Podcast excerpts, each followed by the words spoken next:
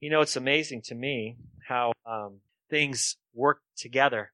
Sandra and I did not collaborate about the music, but uh, we're going to be talking about a lot of things that have to do with our soul today. You know, I, I don't know about you, but this last week has been kind of rough on me. You know, and I'm I'm sure as well for you because you know think about the hellishness that happened at the Robb Elementary School in Uvalde, Texas. And it's not been far from my mind and my heart, and I'm sure it's not been from yours either. The depths of that wickedness. This young man is on the other side now, and he's going to answer the Holy God for what he's done. How we need to continue to pray for all the grieving families, even his. You know, today is Memorial Day weekend as well, and tomorrow we're going to be setting aside, at least I'm hoping you will, setting aside to to spend some time remembering those who gave their lives in defense for our country. In our country, it's wicked though, isn't it? You know, they went before us and they gave the, the ultimate price, but our country is so wicked. And how we need to pray that the Lord would have mercy on us and bring revival to our land. You know, as the Lord told us, judgment begins in His house. And so with that said, I'd like to, before we begin the message, I'd like to spend a moment in prayer uh, concerning these things. So if you would please pray with me. Father, our souls um, are heavy, but we just sang to you and about you and for you. It is well with our soul. Lord, we carry these burdens because we see the, the devastation of what sin does. But Lord, we know that you are not just here in this place, you are also with the families who lost their kids, the 19 of them in that, in that hellishness. Lord, we're asking that you would bring your peace, bring your comfort to them. We pray also, Lord, that everything will be uncovered, what needs to be uncovered. And Lord, steps will be taken so things like this won't happen in the future. Father, we also think about the men, the women, uh, the kids, really, that have gone before us and have, have paid the ultimate price in defense for our country. Lord, we, we lift up um, all those who have lost loved ones in recent days, especially. Lord, in, in, in senseless, really, in my mind, anyway, senseless acts of military blunderings. We think about Afghanistan most recently. So, Father, uh, we lift up our country to you. We lift up our military to you. Lord, it's becoming more and more weak. And so, Lord, we don't rely upon the military. We rely upon you.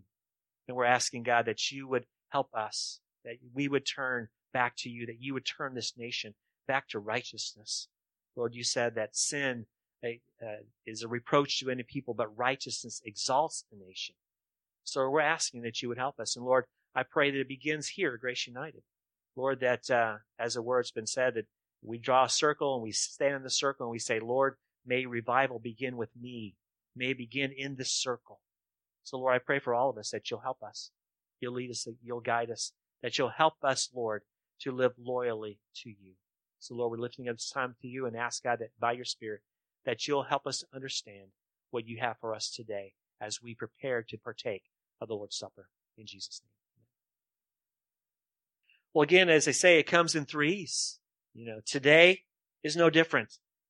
You know, as we just pray, we remember the memorial, the 31, uh, 21 people and the perpetrator who lost their life last few days. We will observe Memorial Day tomorrow.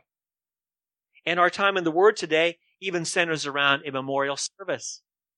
See, only with this memorial service, we will celebrate.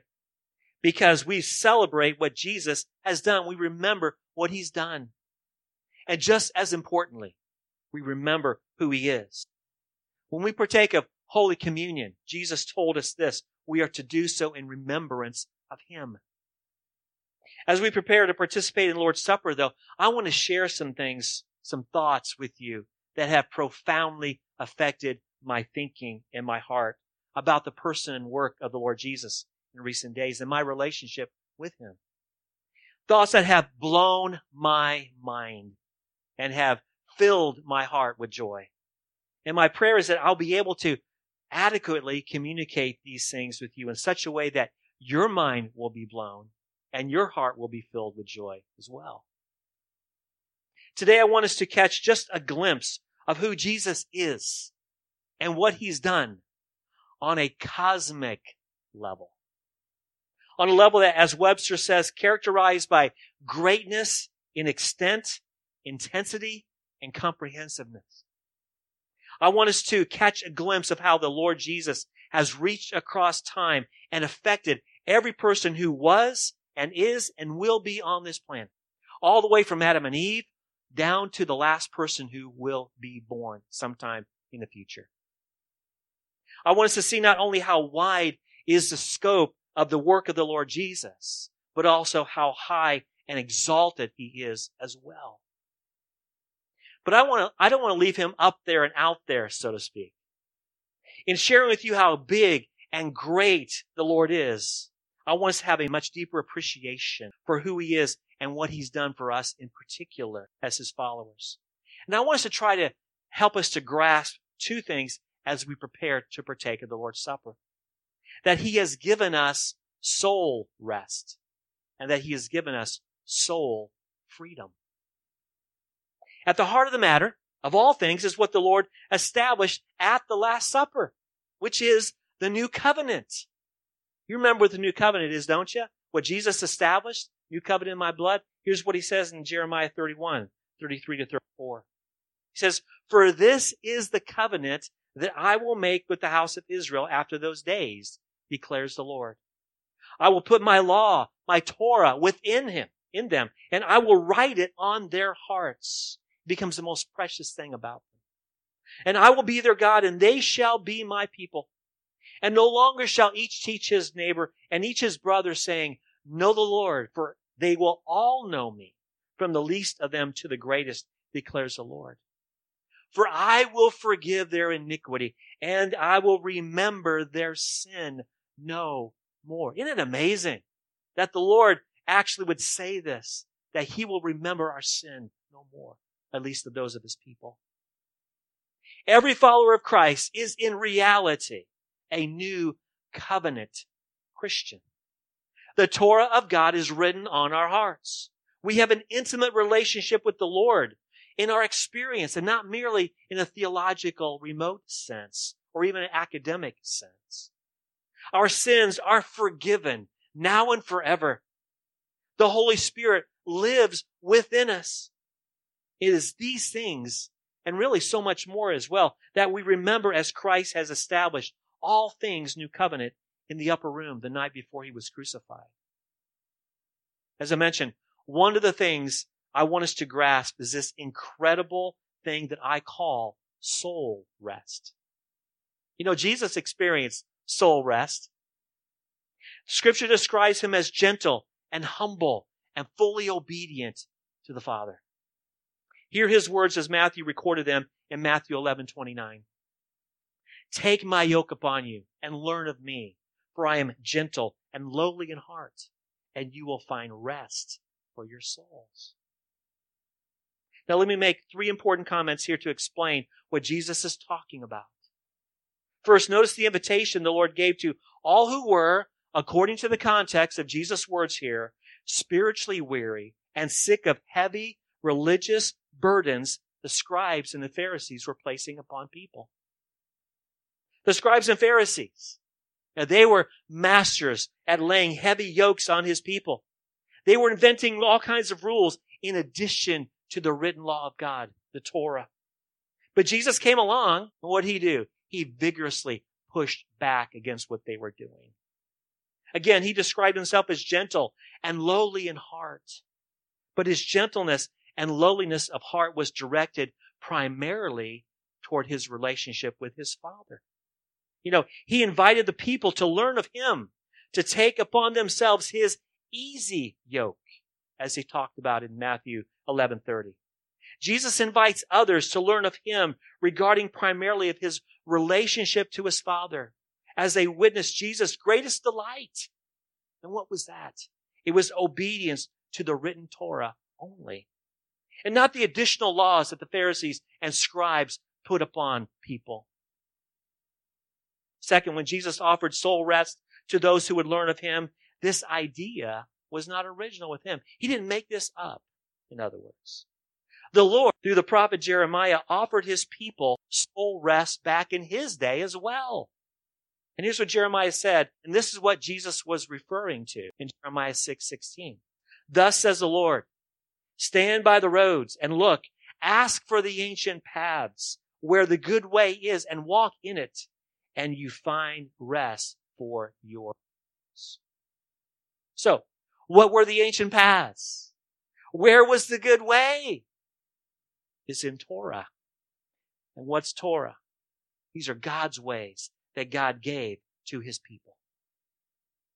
But it was not enough just to simply know the Torah. God's people needed to live by the Torah. They were to order their lives under it. And this is what Jesus referred to when he said that his followers would find rest for their souls.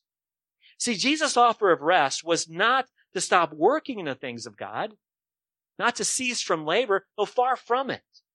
No, his offer of soul rest was wrapped up in this, that his followers understand and apply only the written Torah and not the oral traditions of the scribes and the Pharisees. The Lord Jesus was saying in essence, take my easy yoke the written Torah upon yourself. Learn of my heartfelt love for my Father, expressed in obedience to the written word. Now, I want to make clear something before I give you my third comment about this, so that you won't think I'm, des- I'm describing Jesus in anything less than who he actually is. See, Jesus is God in the flesh. True? 100% God, 100% man. And how I'm about to describe the Lord Jesus, though, in no way diminishes his uniqueness. But I want to emphasize something here. I want to emphasize his humanity at this point. See, Jesus, as complete, sinless man, he understood something about the Torah. That's why he was so enamored with it. That's why he said, Hey, if you love me, keep my commandments. And the commandments were wrapped up in Torah. He was absolutely committed to Moses' statement about the law of God the Torah in Deuteronomy 32, 47. Here's what it says. For it is no empty word for you, but your very life. See, Jesus understood Moses to say, Torah is the most excellent way to live. Did not Yahweh say in Deuteronomy 8, 3, what he said, that man does not live by bread alone, but man lives by every word that comes out of the mouth of the Lord? And did not Jesus even quote this statement in his hour of need? You remember the story, don't you? At the end of his 40 day fast, when the tempter came along and suggested that Jesus make the stones into bread. And what did Jesus say? He quoted Deuteronomy 8 3 to defeat the devil. See, Jesus offered soul rest to all who would follow him. He wanted them to be like him, completely sold out to the relationship and ways of the Father, for Jesus had an undying love for him. Not only did Jesus offer soul rest to his disciples, he himself experienced it and demonstrated complete rest of soul throughout his life, regardless of what he encountered. Now, what did he encounter? What did he face? Now, immediately our minds go somewhere, don't we? His abandonment by his disciples, his arrest, his illegal trials, his torture, his crucifixion, and his burial. We go there. But what else did Jesus experience when the times were good? Well, he was mocked. He was laughed at. He was accused of even being an illegitimate son. He was hated by those whom people held up in the highest esteem of their culture. Even members of his own family thought that he was crazy. People came to get their needs from him. And when he told them the truth about things, they rejected him. They walked away. I can go on and on, but you get the point. Truly, Jesus' life was one episode of sorrow and hate fest after another. Not that he hated them, but because he was of the truth and he spoke the truth, that's why they hated him. But Jesus' soul rests shone through over and over again, especially when times got tough for him. Remember, Jesus had such a love for the Father. Remember what he had said in John 14, 31. He says, I do as the Father has commanded me, which is what? Go to the cross. And I do this to show the world that I love the Father. See, it's been said, you know, when Jesus was on the cross, he had you on his mind. No, he didn't. He had the Father on his mind. See, Jesus had a fierce, uncompromising love for the Father, even though it cost him his life. Jesus had joy and peace as well in the midst of his very trying, tough times. Drink in the words that Jesus spoke to his disciples in the hours leading up to his crucifixion in John 15, 11. He said, these things I've spoken to you that my joy may be in you and that your joy may be full. In John 14, 27, he said, peace I leave with you. My peace I give you. Not as the world gives do I give to you. Let not your heart be troubled, neither let them be afraid. So what did the Lord display throughout his life, especially in the most trying times of his life? Love, joy, peace. You know, that kind of sounds like, uh, wait for it. How about spiritual fruit? See, as a complete man, out of his love for the Father, because he walked in ways of Torah, the Lord Jesus experienced soul rest. This is the first thing the Lord Jesus established and invited us to experience as new covenant Christians. Like our Lord, we experience soul rest when we walk in the ways of Torah, seeking to be loyal disciples of Jesus. The second thing Jesus established in the new covenant is what I call soul freedom.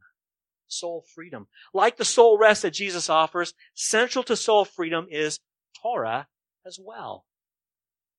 Well, how do we know this? In the most famous sermon Jesus ever preached, indeed anybody ever preached, Jesus seemed to give impossible challenges to his disciples. And we know one of those impossible challenges, Matthew 5:48. Therefore you must be what? Perfect as your Father in heaven is perfect. How about you? But first, when I first hear that, when I hear that as a disciple, it's like, what? Are you kidding me? I can't do this. I can't be perfect. But what did he mean by this? What did Jesus mean when he said, you must be perfect? Of course, again, the operative word is perfect. When we think about this, what comes to our minds when we think about that word? It means flawlessness. It means no imperfect behavior. It means no mistakes. Now, for the longest time, I was unable to understand what this was all about, what Jesus really meant. As I studied and meditated on the Lord and on the Torah, my understanding began to change to make things in my thinking more in line with what Jesus actually meant. So I want to take you on a brief tour to kind of set things up. And then I want to share with you what I'm convinced Jesus indeed meant when he said his disciples must be perfect. Toward the middle of Matthew 5, Jesus declared this about the law, about the Torah in Matthew 5, 17. Do not think that I came to do away or to abolish the law or the prophets. I have not come to abolish them, but to fulfill them. Now, what do you mean by that? Jesus said, basically, I have come to tell you what the law, the Torah, is really all about. To fill it full, to help you understand what it really means. And to make matters even more interesting, and I'm sure that there were some scribes and Pharisees listening to Jesus in Matthew 5:20, he said, "For I tell you, unless your righteousness exceeds that of the scribes and Pharisees, you will never enter the kingdom of heaven." Can you imagine? what that must have been like to hear those words for the very first time? How would you have responded if you were a faithful Jew listening to Jesus' words? or even the scribes and Pharisees. So I imagine all those within earshot of Jesus would have been slack-jawed. See, before Jesus even began his ministry, the Pharisees, they were the epitome of spirituality. Everything they said, the people did to include obeying the oral traditions, which the Pharisees insisted carried with them divine authority, authority on the same level as the written word of God, the Torah. See, these were the heavy burdens, the heavy yoke Jesus talked about when he called out the scribes and Pharisees and he pronounced many woes on them. But was it possible in the mind of Jesus that the disciples could exceed the righteousness of the scribes and Pharisees? Apparently it was. Otherwise, why would Jesus say it? So, how was their righteousness to exceed that of the scribes and Pharisees? Well, in what Jesus told them. It was in how Jesus' disciples applied Jesus' interpretation of the Torah. Between Matthew 5:21 and 47 in the passage, he repeats himself a number of times with these words. You've heard it said, and who, who told them that? Scribes and Pharisees. You heard it said, but I say to you. You heard it said, I say to you over and over again.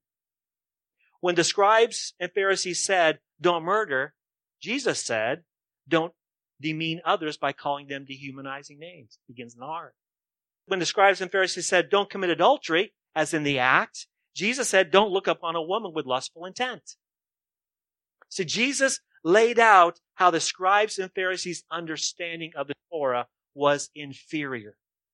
They were caught up in obeying the mere letter of the law. But in a nutshell, we see this in other passages of scripture where Jesus elevated and summed up the entire Torah in two commands. What was it? From the heart, love God, love your neighbor. So when Jesus says, but I say to you, he was in effect saying this. This is how your righteousness can exceed the scribes and the Pharisees. In other words, Jesus told them, when you follow me, you will follow Torah in the right way. The way of the Pharisees is inferior. Following their way means a defective righteousness. So we have two camps here. Who are you going to follow? Which way are you going to go? That's what Jesus was telling his disciples, or even his would-be disciples. It is then Jesus says, therefore, you must be perfect, even as your Father in heaven is perfect. So given this context, it is clear that Jesus did not tell his disciples that they were to keep the Torah flawlessly, with no violations. Rather, they had to keep Torah in the way Jesus told them to keep it. In essence, Jesus said, my way is the right way to follow the Lord's word, not in the way that the scribes and Pharisees tell you. The word in verse 48, as translated here as perfect, does not mean sinless perfection in this context. What it means is he's simply telling his disciples, as you follow my ways, you will become what the Father wants you to be. Perfect in this context means to be complete or to be mature or to fill up what's lacking. That's what this word is. It does not mean flawless behavior. See, the Lord never demanded his people to obey his ways flawlessly. Did you know that? See, scripture tells us this. In Revelation 13, scripture says that Christ was the Lamb of God slain from the foundation of the world. And he was slain. Why? For sin. See, in short, before he created us, he knew that we would sin. And at just the right time, Christ came and his death took care of sin. Isn't that right? Though Christ died for sins, obviously sin is all around us, isn't it? 21 people whose lives were taken by a sinful kid is proof of this.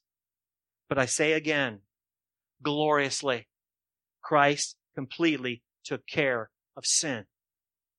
And as followers of Jesus, this is where soul freedom begins. So what is soul freedom?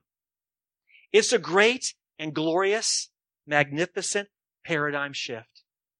It's a fundamental change in our point of view regarding our relationship with Jesus. See, we who are followers of Jesus, when we have soul freedom, we do not engage in sin management. You know what sin management is? Let me tell you. Our focus is not on how many specific sins we have committed. Lord, did I commit this sin, this sin, this sin today? Or if we have them all confessed up, am I worried about, Lord, did I really confess this sin, all these sins? Because Lord, if I missed one and I forget to ask for forgiveness, are you going to reject me after all? See, how many of Jesus' disciples today, and maybe you're one of them, that you wonder whether at some point he's going to reject you? Because, you know, when we go to him with the same sin over and over again, are we tempted at sometimes wondering, is the Lord's patience going to wear out? Is he eventually going to say, you know, I'm done with you? You come to me too many times with that same sin?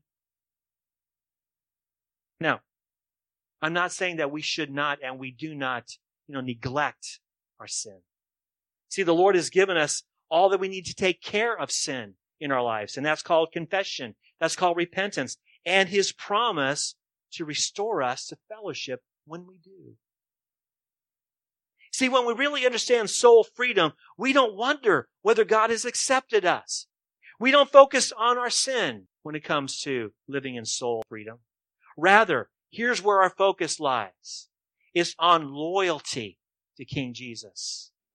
For Christians, it's no longer a sin question. It's a son question. And there is an amazing difference between the two. Now, may think this is kind of a weird thing that, that I'm saying to you. But if we believe what God's word says and not our theological interpretation of it, soul freedom will hopefully be the result. You're probably thinking, Glenn, where are you going with that? but let me explain my pair of statements here and tackle the negative one first. It is no longer a sin question when it comes to soul freedom. As we know, sin entered into the world because of our rebellion against God and his ways. Isn't that right? Paul was clear about this in his letter to the Romans that when sin entered the world, death followed. Images of God were to die. Decay of the planet, weeds, natural disasters, all this kind of stuff. And sin, of course, got God's attention. And when it multiplied, God sent us a flood to destroy everything on planet Earth. Now fast forward many years, thousands of years. And at the right time, God sent his son.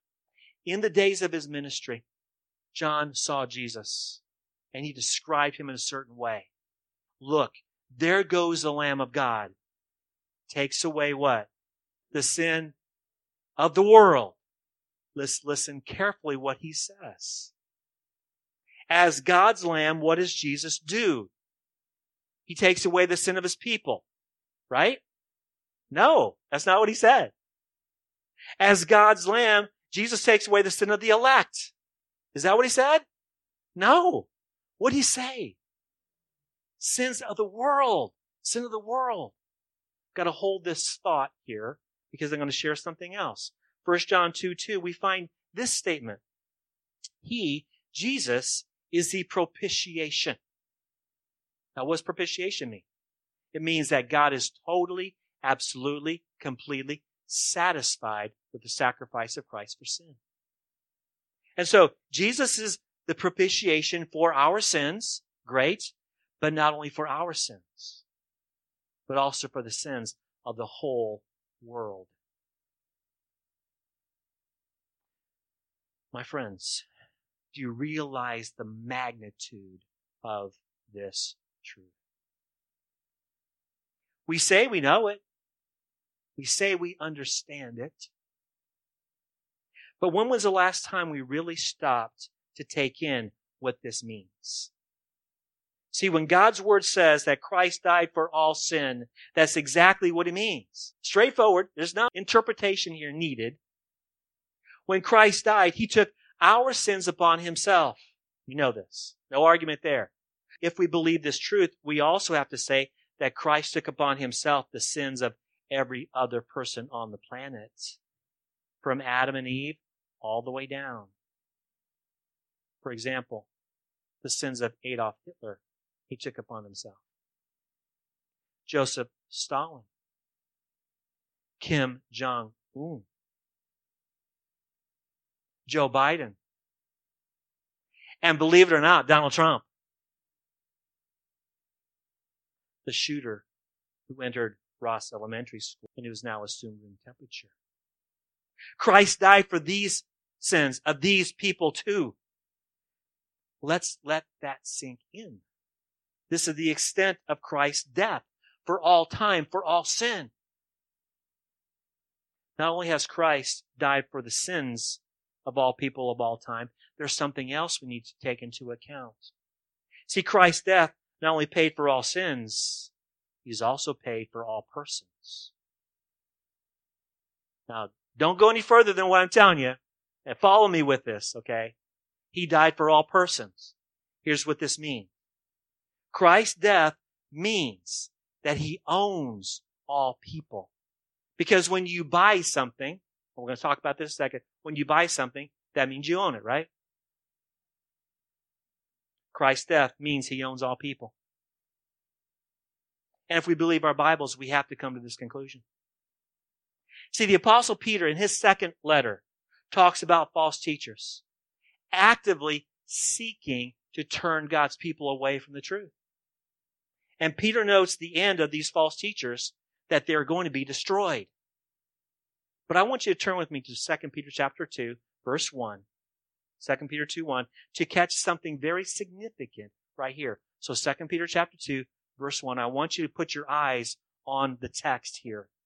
This is, this is important that we get this. It's amazing, profound thought, profound truth that, that Peter gave us.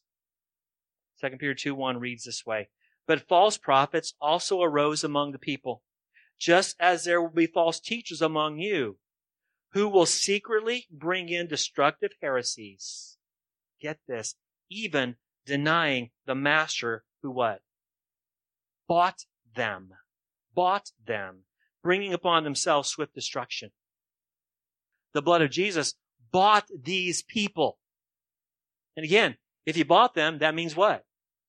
He owns them. So what do we make of this? Simply put, the blood of Christ, the master, bought even false teachers, the very ones who deny the master and who seek to turn Christians away from him. You know, I've, I've consulted a whole lot of commentaries in my library, and they say some strange things about these false teachers. Like, for example, these false teachers, they, they at one time professed Christ and, and they're still going to be saved, but they're going to lose their rewards. Really? They deny Jesus.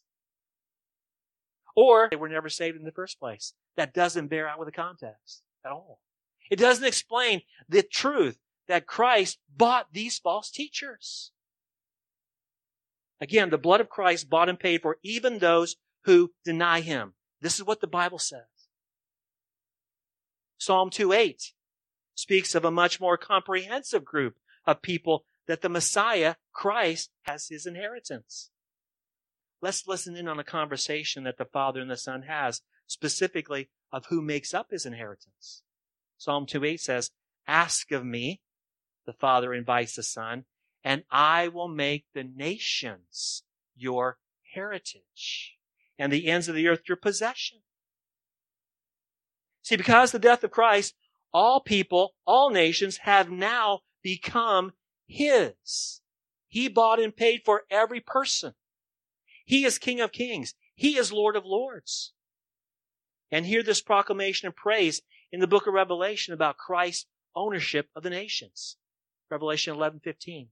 The kingdom of this world has become the kingdom of our Lord and of his Christ, and he shall reign forever and ever. No, I get it that in the book of Revelation there that many people think that that's going to happen sometime in the future. That Jesus will be given the kingdom and Jesus will have the authority then. However, here's what Jesus said to his disciples before he went back to heaven in Matthew 28, 18. Let's listen to his words regarding how much authority he had even then before he ascended. And Jesus came and said to them, all authority, all authority in heaven and on earth has been given to me. So when did Jesus get the authority? All authority in heaven and earth. Was it when he ascended to the right hand of the Father? No, when he was still here. See, Jesus already had the authority. All of it. And that's why, incidentally, he tells his disciples, I have the authority to tell you to go and make disciples. So what does this all mean? And how does it relate to soul freedom? Let me put it together. When Christ died, the Father placed on his Son all sin. His death paid for all sin now and forever. And this includes creation itself. For because of our sin, what happens to the creation? Death, decay, all that stuff. It's just a matter of time until the creation goes back the way the Lord wants it. And when it comes to people, the Father has given all authority to the Son. All nations are His inheritance. He is King. He is Lord of all, over all. And here's what that means. That King Jesus can do anything he wants to anybody at any time in any place. He has begun to rule and reign over all people. In the ultimate sense, Jesus is ruling and reigning right now, isn't he? It is certainly true that in our sin sick world, that there are many, many pockets of rebellion in his kingdom. But it's just a matter of time till everything gets put under his feet, including spiritual entities that are wicked. So how does this play out regarding the human race? Since Christ owns everybody and he can do anything he wants.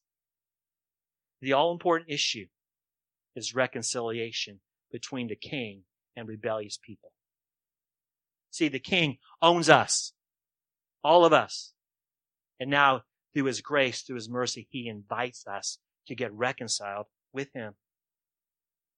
See, either we become reconciled to the king and receive salvation, or we can reject the Lord and he casts us out of his kingdom at the end. You look at the parables of the kingdom and you'll see this over and over again. Now, where a person goes when he's been cast out of the kingdom is a place that Jesus calls the lake of fire. That person will be there for eternity. Jesus has the authority to do so. He's got the right to do so because he owns every person on the planet. And when it comes to salvation, here's the bottom line. Christ bought and paid for all people. All sin is taken care of now and forever. But that does not mean though, again, very important, that does not mean that all people will enjoy eternity with Christ. See, though all are in the kingdom, not everyone is in Christ. And there's a big difference. On the day of judgment, many will be cast out of his kingdom.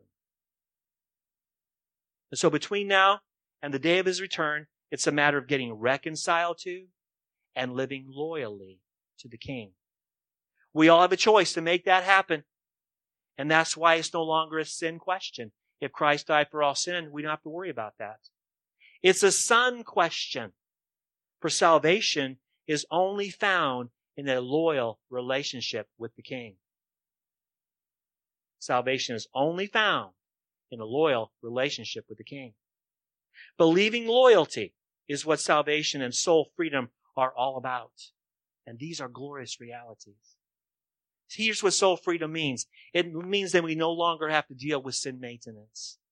As followers of Christ, we don't have to ever wonder, am I acceptable in God's eyes? Are my sins paid up? Have I confessed all of them? Etc., etc. Since Christ paid for my sins, I don't have to worry whether I'm acceptable to Him since I've been reconciled to Him.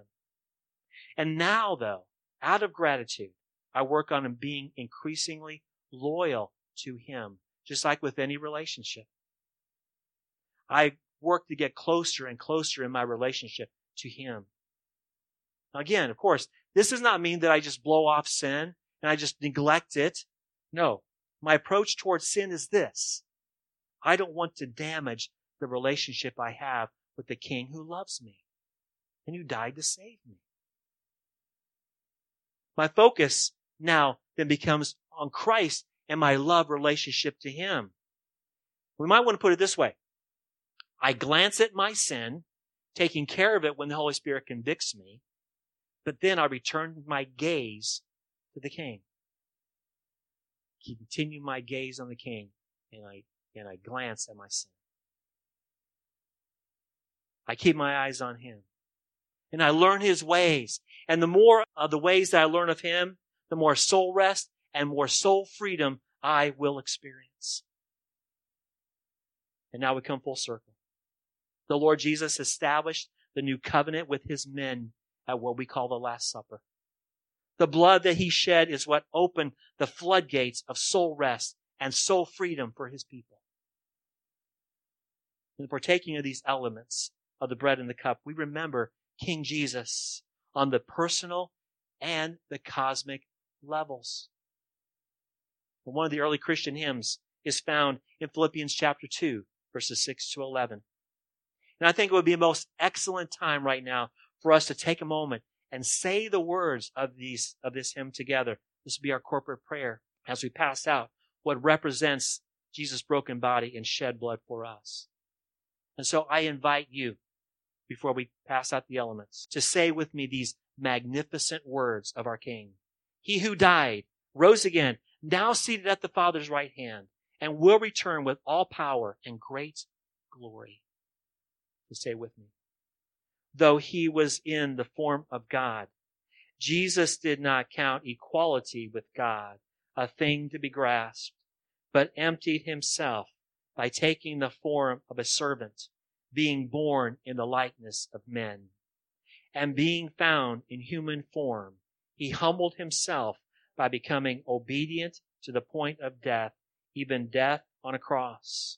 Therefore, God has highly exalted him and bestowed on him the name that is above every name, so that at the name of Jesus, every knee should bow in heaven and on earth and under the earth, and that every tongue confess that Jesus Christ is Lord to the glory of God the Father.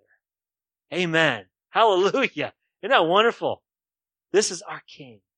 This is the one that we are called to be loyal to because he's the one who died for all of us. And so I'm going to ask uh, Gabe to come. He's going to help me today. This is last Sunday with us for quite a while as he goes to get trained, et cetera, et cetera. And so I'm going to ask him to pray over the elements, and then we'll be passing out the elements. But before I do, I just want to remind you, you know, that this table is not Grace United's table. You don't have to be a member to be here, but you do need to be a member of the kingdom of God, as in being reconciled to the King to partake, because this is in remembrance for what Jesus has done for us. If you are part of the body of Christ, I encourage you to do this. If you're not, then let the elements pass by. And if you are struggling with sin and you're not willing to give it up, as Jesus says, or Paul says, don't drink eat damnation upon yourself. So if you're not willing to give up your sin, not willing to repent, then make the elements pass on by. But this would be a great time right now for you to, you know, confess, you know, repent the sin, and then you can participate with us. So, Gabe. Hear the words of the Apostle Paul. It's found in 1 Corinthians 11. For I received from the Lord what I also delivered to you. That the Lord Jesus, on the night when he was betrayed, took bread, and when he broke it, he given thanks. He said, This is my body, which is for you. Do this in remembrance of me. Let's partake together. In the same way also, he took the cup after supper, saying, This cup is a new covenant in my blood. Do this as often as you drink it in remembrance of me. For as often as you eat this bread and drink the cup, you proclaim the Lord's death until he comes. Let's partake together. Scripture says that the uh, that Jesus and the apostles sang a hymn. They then they went out, and so we're going to do that. But we're going to pray first. And I'll pray over the offering, pray over the the meal that we're going to have. And again, thanks for all the hands that brought the food and things and then uh, we will have our final song. So let's pray. Father in heaven, thank you so much for the gift of your Son. Lord, thanks is not enough. It just isn't.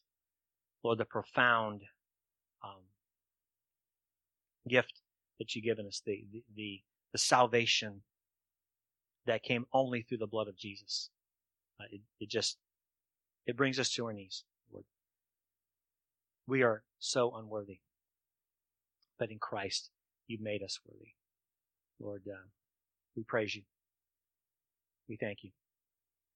So now, Lord, we ask too now as we um, as we have um, an opportunity to give. We pray, Lord, that you help us to give with a heart that's truly overflowing and full of gratitude, knowing, Lord, that you give us all good things and we can never outgive you. Father, we also want to thank you for the meal that we're going to have. We pray that you bless it.